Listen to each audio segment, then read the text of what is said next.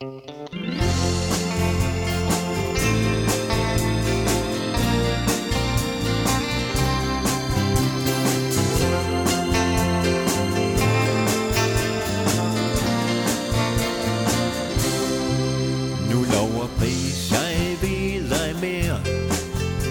tilbage alt er færdigt.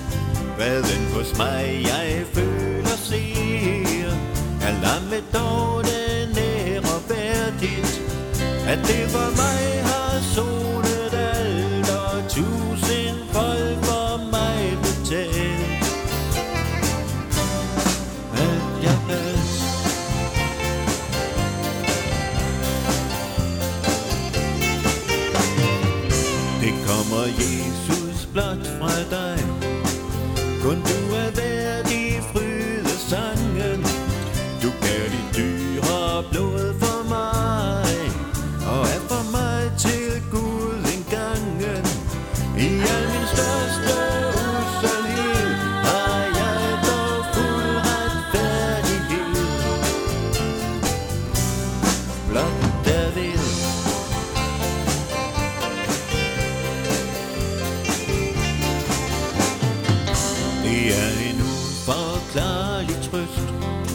Som letter alle livets pligter.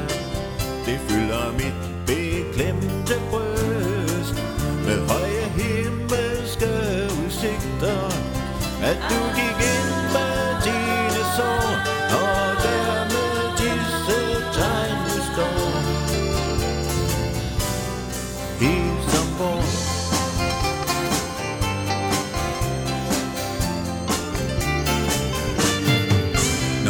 er skrøbelig og svag. At sprede alt jeg har for høje Der har jeg ensom nat og dag. Min talsmand er hist i det høje Som på Guds åsyn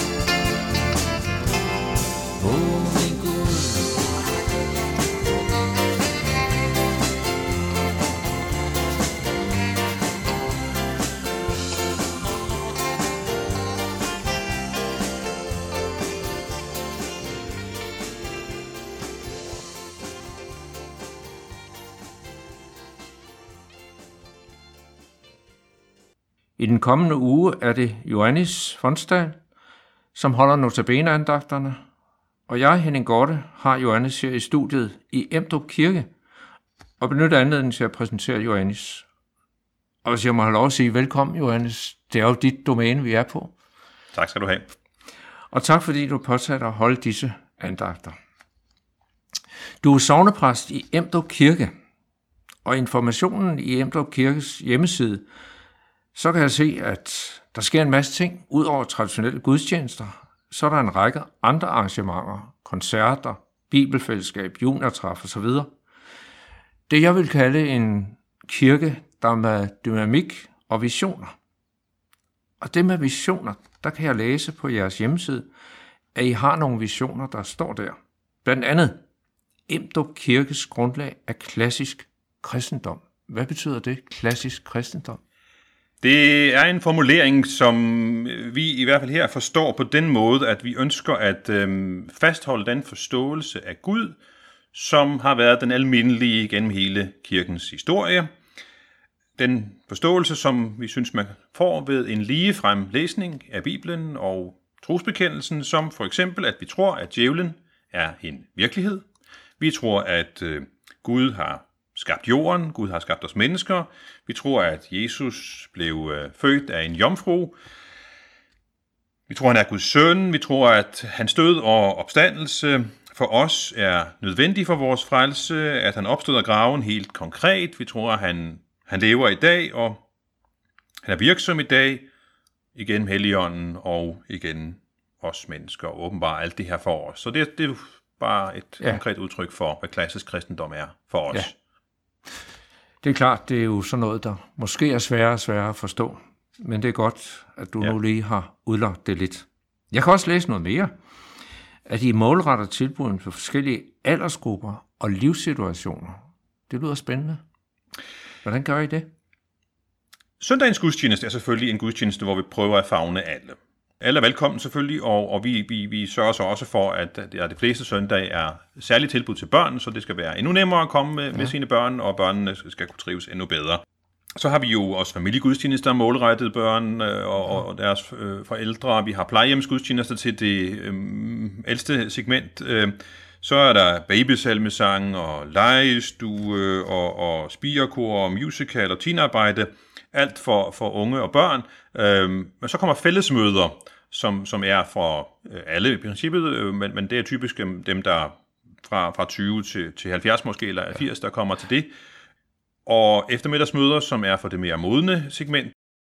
Sovgrupper, det siger sig selv, det er jo en, en særlig livssituation, man, man er i. Så vi prøver med forskellige typer af arrangementer, nogle mere snævre i, i, i sin målgruppe ja. end, end andre, hvor gudstjenesten er det bredeste, sådan ja. set. Så det, på den måde forsøger vi at, at målrette og, ja. til forskellige grupper. I tiden er der også noget op omkring musik, og det har I også taget fat på. For I skriver, kirken og fællesskabet er understøttet af en stærk musik- og salmetradition, hvor nyt og gammel mødes til glæde og inspiration. Sådan formulerer I jer. Hvordan fører I det ud i praksis? Det fører vi ud i praksis på den måde, for eksempel til vores gudstjenester, så synger vi mest fra salmebogen. Ja. Men så har vi fået biskopens tilladelse til, at vi også gerne må bruge andre øh, evangeliske sang- og salmebøger. Og det betyder i praksis hos os, at der jævnligt øh, synges øh, en sang eller en salme fra sang og salmer, ja. øh, eller fra øh, fællesang, øh, eller fra Syng Med, øh, som er børnesangbogen Syng Med. Typisk er det selvfølgelig, selvfølgelig til familiegudstjenester. Ja. Øh, og enkelte gange også fra andre øh, sangbøger. Så vi prøver på den måde både at, at den klassiske salmeskat, men også af de øh, nyere sange og og de sange, som skal have, have mere rødder i missionsbevægelserne eller i ungdoms... Øh, øh, foreningerne, øh, prøver vi at inddrage, men, men stadigvæk med, med vægt på, på salmerne. Ja. Det var lidt om Emdrup Kirke. Nu vil jeg gerne høre dig lidt. Andagterne, har du lagt et bestemt emne eller tema for disse andagter, der skal være den kommende uge? Man kan sige, at det overordnede tema er, hvem er Jesus egentlig? Starter med øh, brylluppet Kaner, hvor vi hører om, om, om Jesus som den, der viser Guds herlighed, altså storheden, øh, og som skaber en, en forundring som jo også hans andre undre jo gør, at folk undrer sig, og at det her under så også bare var et tegn på noget endnu større, hvem han egentlig er, hans, hans store herlighed. Øhm, I det, i det næste andagt, der, der skal vi møde Jesus sammen med en spedalsk mand og en officer, øh, hvor folk øh, jo har set, at han kan helbrede. Det er også under, han gør, og øh, de sætter deres håb til ham. Så det er det kristne håb i, i forhold til Jesus. Og nogen vil sige, at det er urealistisk, at det er realistisk. Øh, de er begge to, både den spedalske og officeren øh, med hans tjener der, de er, er, er truet, så, så de, de søger Jesus og, og vil have hjælp. I den tredje, så er det så Jesus i, med disciplene i en anden truende situation, men det er så naturens elementer, det handler om, fordi vi er sammen med den på Genesarets sø ja. i stormvær. Øh, og stormen raser omkring men Jesus sover i tryghed. Øh, så vækker de ham, og han skælder dem lidt ud for deres lille tro, men viser så, øh, at han har magt over naturens elementer. Og de spørger, hvem er dog det menneske? Hvem er du han? Og det spørgsmål skal vi jo også stille os selv. Ja. Hvad mener vi, han er? Og i den fjerde andagt vil jeg komme ud øh, ind på, på, på sædemanden, hvor, hvor den Jesus, øh, Jesus har jo lignelser, og øh, at han ligesom vil fortælle, han spreder ud, øh, og det gælder om at tage imod. Så ikke bare stille spørgsmål om, hvem er, ham, hvem er han, men også tage imod hans, hans budskab, så det kan vokse øh, i os, fordi budskabet, det kan forandre os mennesker.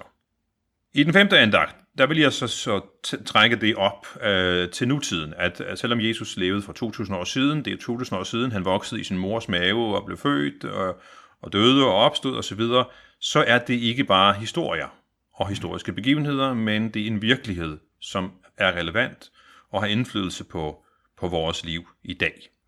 I den sjette andagt vil jeg så fokusere på, at Gud ønsker det her nutidige fællesskab med os i dag, og at det er en sorg for ham, når mennesker afviser ham. Det er jo for beretningen om, at Jesus kigger på Jerusalem og græder over, at de ikke kender besøgelsestiden. At på samme måde er, er Gud i sorg over de mennesker, som, som afviser fællesskabet med ham i dag. Vi glæder os til at høre dine andagter. Og kære lytter, måske sidder du efter andagterne med spørgsmål.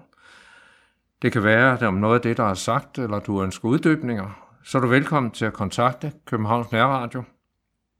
Du kan gøre det ved at sende en mail til knr knr.dk eller du kan kontakte lederen Viggo Vive på 32 58 80 80.